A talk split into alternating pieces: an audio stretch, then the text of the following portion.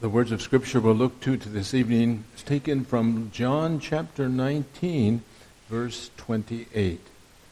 After this, Jesus, knowing that all was now finished, said, to fulfill the Scripture, I thirst. That's our text. In the name of Jesus, amen.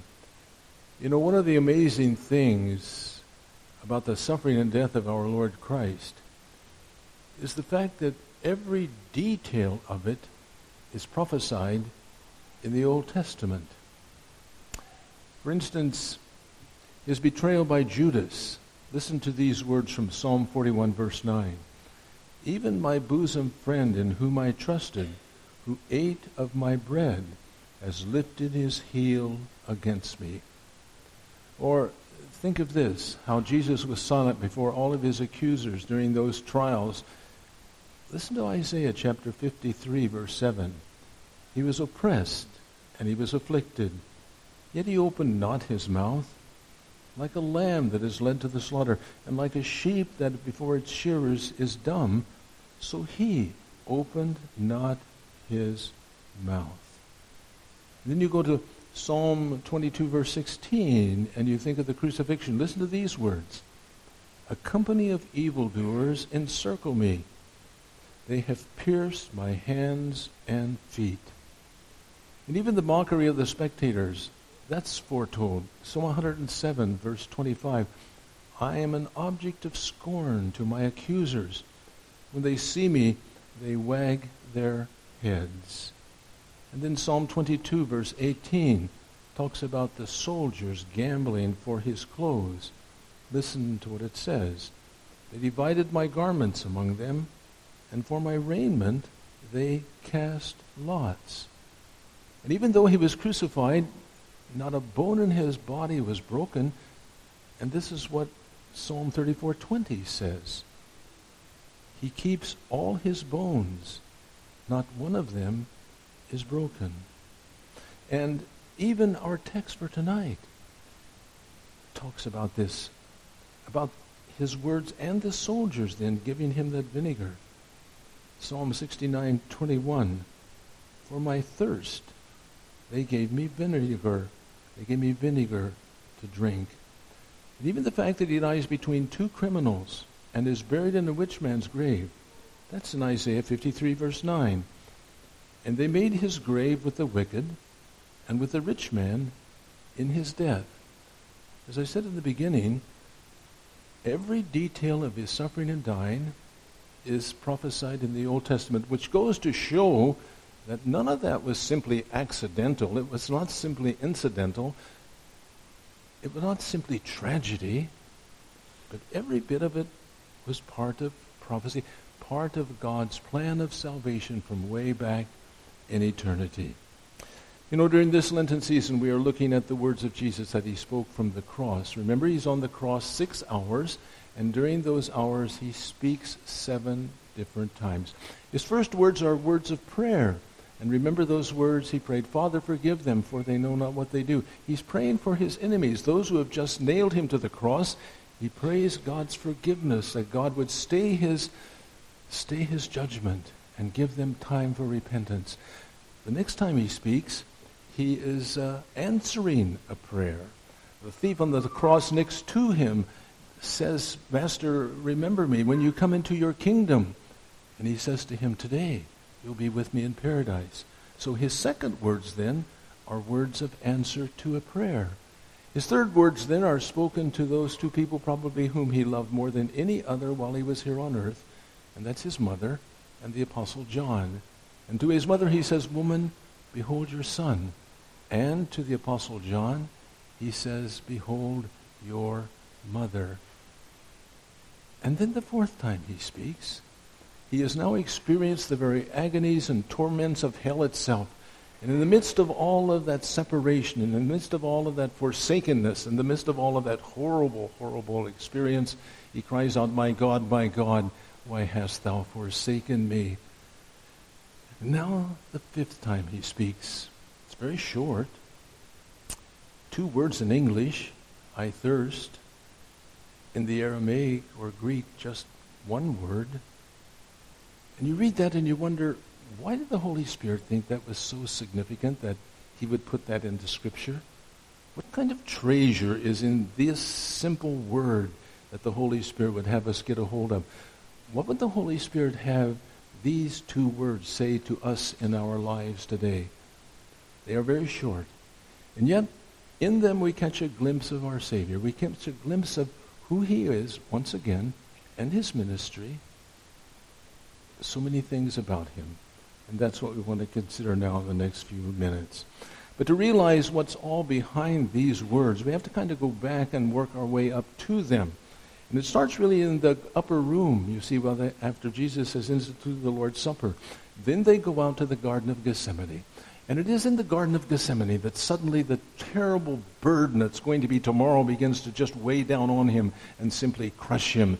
And he prays so fervently, Father, if it be thy will, re- remove this cup from me. Nevertheless, not my will be done, but thine. And he prays that so, uh, so fervently, and the stress is so great, and the agony is so great, and the hurt in his own soul is so great, that finally he is sweating large drops of blood.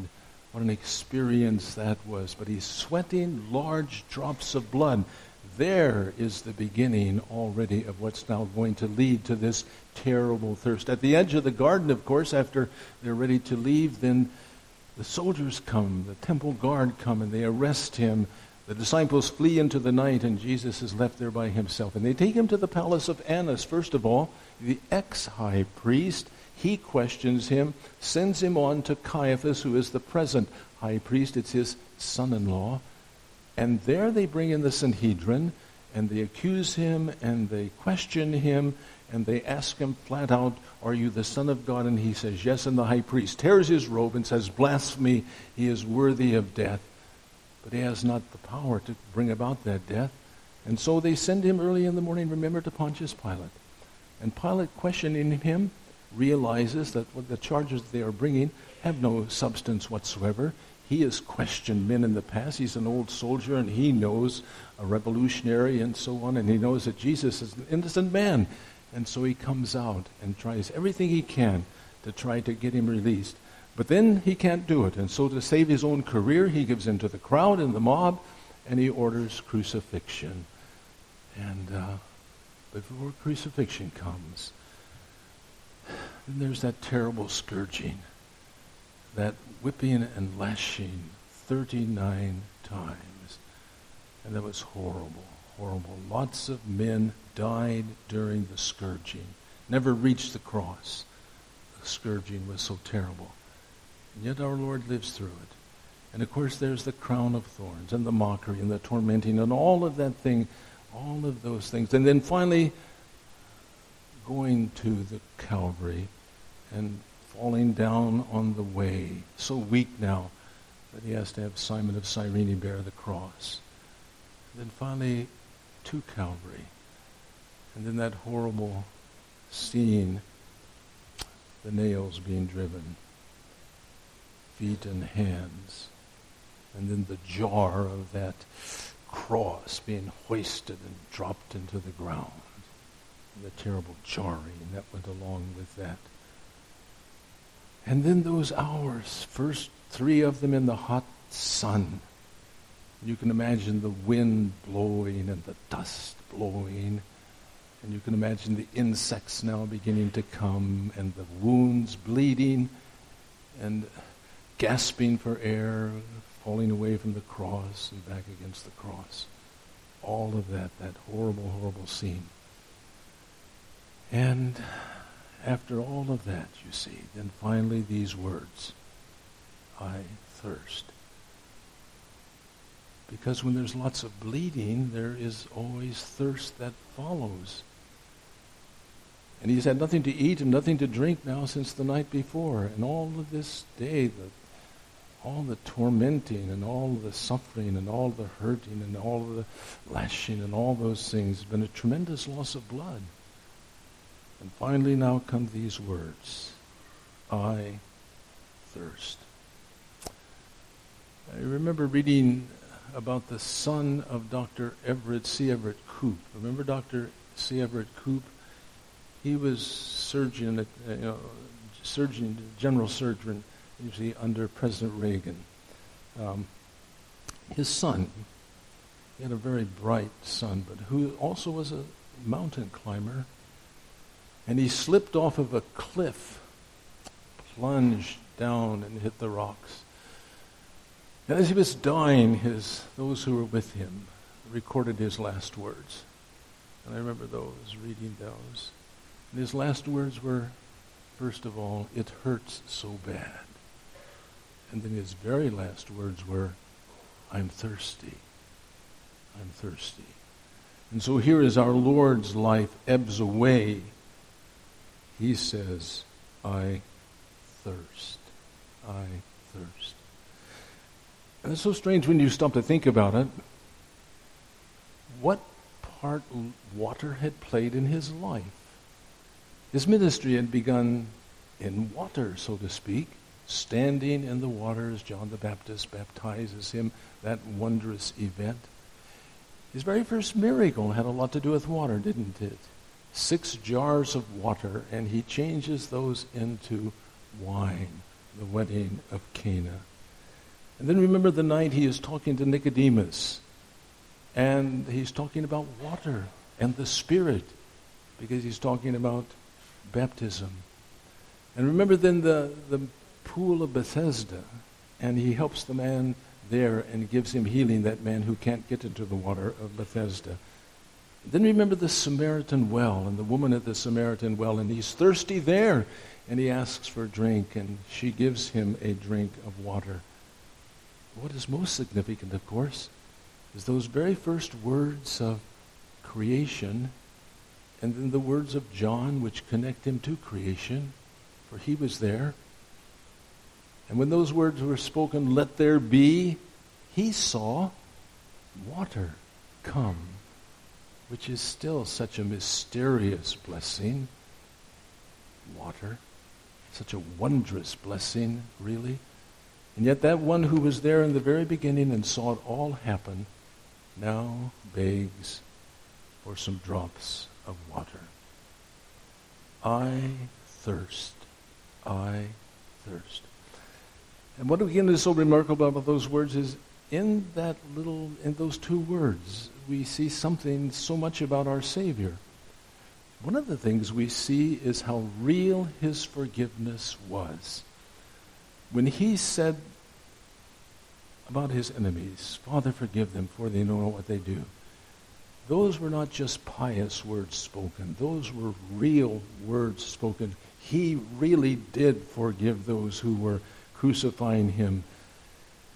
Sometimes people say things like this, and you've heard things like this too, I'm sure, where someone will say, Well, I will forgive him, but I'll never ask him to do anything for me. Yeah, I'll forgive him, but I'll never ask him to do anything for me. And the very fact that Jesus asks those who have done these things to him shows how forgiveness was really real. Another thing it shows is his humility. His humility, you see. That here are his tormentors. Here are those who are tormenting him and because of his helplessness. And they're tormenting him because of his helplessness. Get a hold of that. For they say, You've saved others. Why can't you save yourself? And they say, If you really are the Son of God, if you really are who you say you are, why don't you come down from the cross? See, they're taunting him for his helplessness. And yet, when he says, I thirst, he is acknowledging his helplessness. The very Son of God is acknowledging his helplessness to his enemies, which shows two things. It shows his forgiveness of his enemies and his humility even in the face of his enemies. Because you've heard things like this too, and, and you can imagine you know, if there had been proud, pride there, and if there had been any kind of sense of resentment there, he could have said, you know, I'll die before I'll ask for a drop of water from these people who were doing these things to me. But of course, he did not. He did not. He forgave them and then reached out to them. Huh? And here again, we see his love. We see his forgiveness. We see his humility. And then we see his love. Because Think of all the things he has done before he even thinks of himself. Because he has forgiven his enemies, that's the first thing. He has given paradise and heaven to a criminal. He has taken care of his mother, and now he has taken care of the sin of the world. And now, after all of that, after all of that reaching out, all, after all of that thinking about others, after all of that ministry, then finally he says, I thirst. And speaks of his own need after he's taken care of all of the needs of others. Why? What that shows you is that down to the very end, he is still the Savior. Down to the very end, he is still reaching out. He is still in ministry right down to the very end. I thirst. I thirst. But think of this too, that his thirst is not just a physical thirst. That he is experiencing all of the spiritual thirst that comes from the sin of mankind. And the spiritual thirst of mankind is just overwhelming that goes all the way back to Adam and Eve. You see, sin produces spiritual thirst. Sin produces spiritual thirst.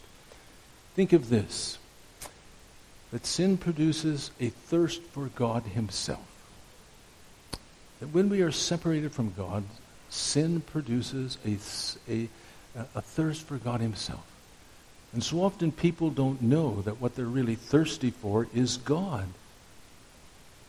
For instance, AA in the 12 steps says the real problem with alcoholism is a thirst for God. And six of the 12 steps say you've got to get back to God, and you're never going to get sober and stay sober until you get back to God. What AA is saying, the primary thirst that contributes to alcoholism is a thirst for God.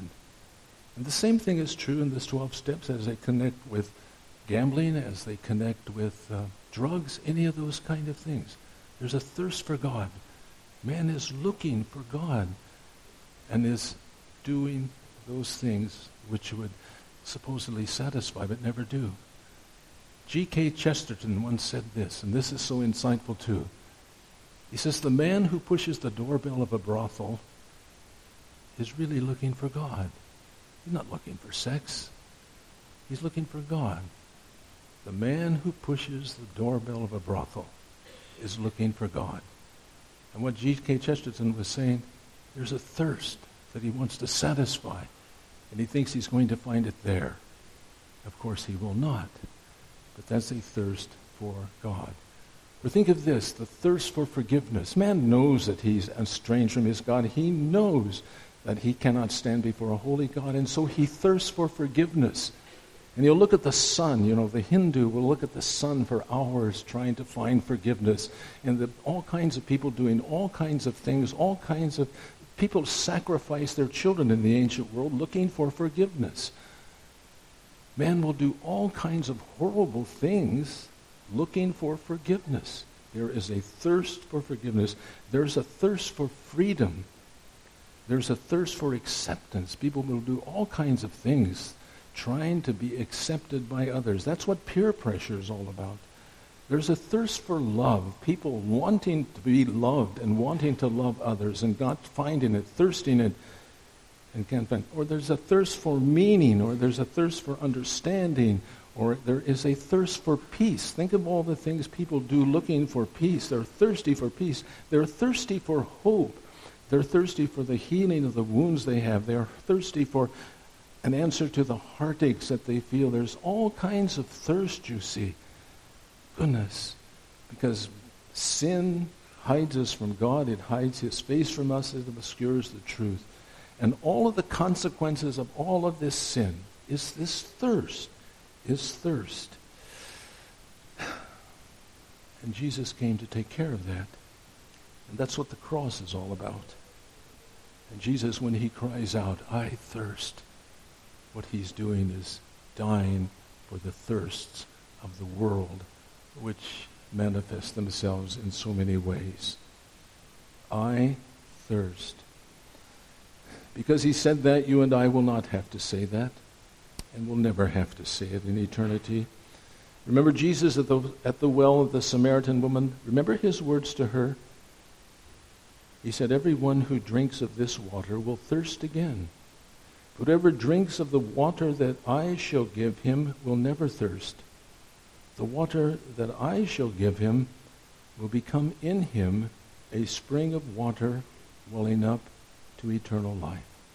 And what Jesus was saying to the woman at the well, he still says to us today that he and he only can satisfy the deep thirsts of the human soul.